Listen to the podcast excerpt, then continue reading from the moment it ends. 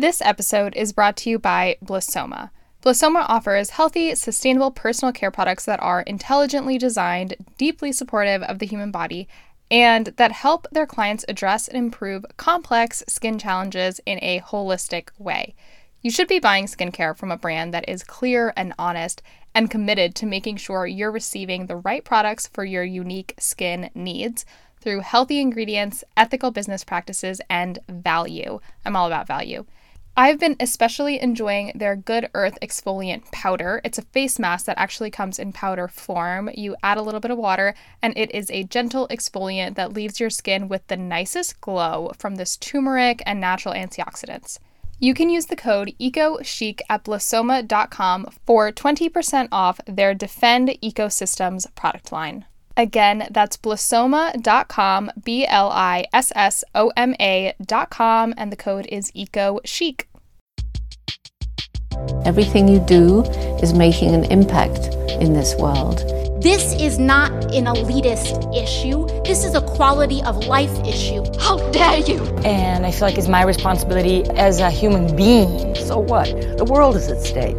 You're listening to Eco Chic, a podcast about climate, sustainability, and eco conscious lifestyles. What, like it's hard? Happy Tuesday, everyone. My name is Laura Diez, and you're listening to a podcast called Eco Chic. Make sure you are subscribed wherever you get your podcasts so you never miss an episode. And why don't you just go ahead while you're listening, leave a little rating and review on Apple Podcasts? I appreciate it. You are looking so good today. I hope you're having a great day, and I appreciate you hanging out with me for a little while. Today's episode is inspired by a tweet I saw recently, which read along the lines of we don't need a few perfect vegans. We need millions of people actively reducing their consumption of animal products. I liked this a lot because I think that there is a stigma associated with veganism, and I think this is also a movement that's gaining a lot of mainstream attention, a bit of a double edged sword. There are some serious climate implications in support of a plant rich diet, and I hope today we can open up the dialogue around occasional participation in a seriously impactful movement. I'll be making the case today for part time veganism. Also, as a heads up, today's episode mostly focuses on veganism as a movement, as a consumer choice, things like that. So, we don't necessarily get too into the stats, the land use, the reasons that veganism works for climate change solutions, and I'll have episodes on that linked in the show notes if you're interested in learning more. One fifth or 20% of overall global greenhouse gas emissions are attributed to Western meat centric diets. Business as usual emissions could be reduced by as much as 70% through adopting a vegan diet and 63% for a vegetarian diet. So that's pretty significant when we're talking about cheese, milk, eggs, animal products. Those stats are from a 2016 study, which I will link in the show notes. If you are eating just one plant based meal a day for a year, you'll save almost 200,000 gallons of water, which is the equivalent to 11,400 showers. That's really wild. And the pollution equivalent of about 3,000 miles driven in your car, which is the distance approximately from New York City to Los Angeles. One meal a day, those are what those stats represent. Those stats are from the organization One Meal a Day, OMD, founded by Suzy Amis Cameron, who was a great guest on this show, episode 109, with Red Carpet Green Dress. Doesn't seem like such a huge ask, does it? One meal a day, a single plate of food without any animal products on it. Here's my favorite part about part time veganism as an environmentalist. I practice what I like to call vegan at home, which means just as it sounds, I only purchase vegan products at the grocery store. If I'm at a restaurant and there's a meal on the menu with fish that sounds like exactly what I want that day, that's okay. I'm going to order it. However, at the grocery store, I focus on reducing my plastic footprint by living a whole food, plant based lifestyle. Assuming we're not buying any of the processed vegan meats, which can totally be delicious, we're buying things like beans, rice, nuts, quinoa, lentils, of course, fruits and vegetables, things I can often find in bulk bins depending on where I'm shopping, but at the least I can find them canned or in otherwise plastic free packaging. Cans are an awesome option because aluminum is infinitely recyclable and glass can be too, depending on where you live. Vegan at home allows me to lower my waste on an individual household level. Maybe you're like, yeah, that sounds really nice, but I'm just one person. It's the corporations when we're talking about climate change. It's big corporations. And yes, we know that 75% of global greenhouse gas emissions are attributed to just 90 companies. It's pretty disgusting when you realize so few powerful agencies are kind of to blame for the current state of the climate crisis.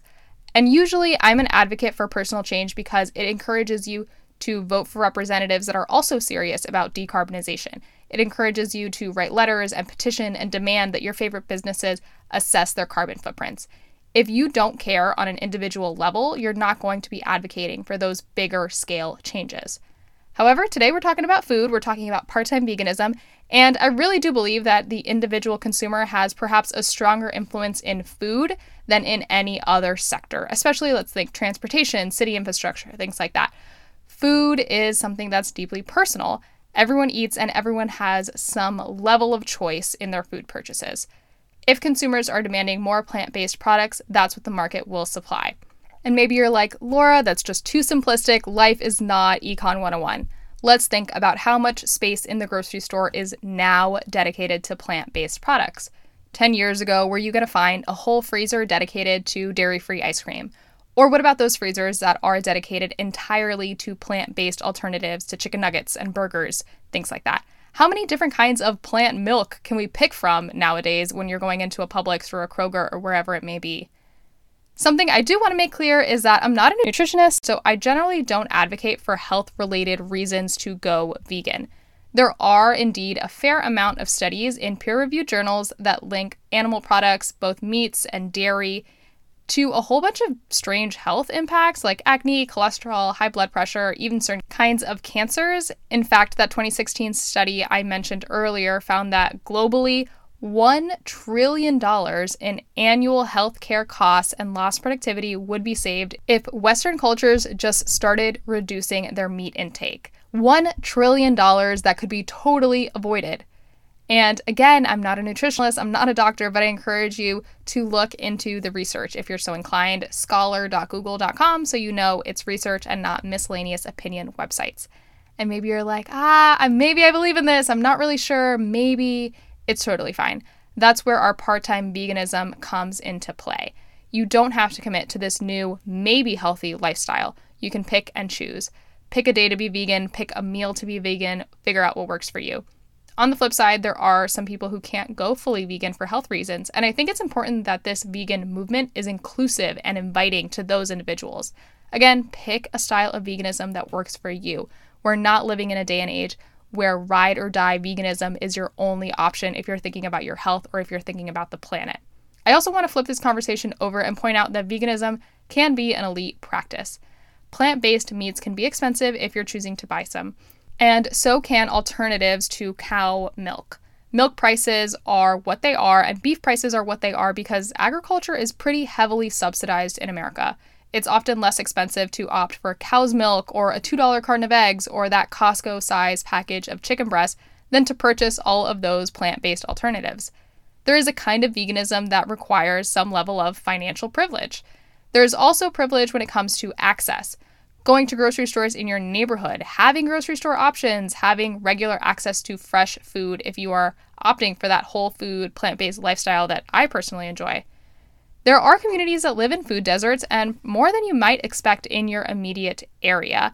And there's also communities that live in food apartheid, which is a term that represents the fact that oftentimes lack of availability of healthy food disproportionately affects communities of color. It's also pretty elitist of me to be presenting plant based lifestyles and part time veganism as a novel idea, because there are cultures and communities around the world that have been living this way for generations. We've acknowledged all of that privilege around veganism, plus, let's consider the fact that a lot of people just don't want to commit to going totally vegan. It really adds to the urgency around normalizing part time veganism. Why are we shaming people for trying to do better for the planet and for their health? Why are we shaming people for participating in veganism because it's trendy? Honestly, I don't care if you're doing it because it's trendy, because at the end of the day, we're getting the same result. People are cutting down on their consumption of animal products. And shaming people for not doing it, quote unquote, the right way, or putting perfect vegans on some sort of weird moral pedestal literally gets nothing done besides push people further away from the movement. And I'd like us to wind down with a quote from Drawdown, drawdown.org. They're probably my favorite resource I recommend most often when I'm asked about digestible climate research, and you can find their work again at drawdown.org. Consumption of meat and dairy, as well as overall calories, often exceeds nutritional recommendations. Paring down and favoring plant based food reduces demand, thereby reducing land clearing, fertilizer use, burping cattle, and greenhouse gas emissions. There you have it. Even science is only asking you to eat more plants sometimes. Part time veganism for your health, for the health of the planet, maybe for your wallet and your plastic footprint, and maybe even just because it's trendy, whatever you choose, there's a reason for it. The last thing I want to leave you guys with is a little bit of a personal note. Everyone who is on the journey to full time veganism slips up.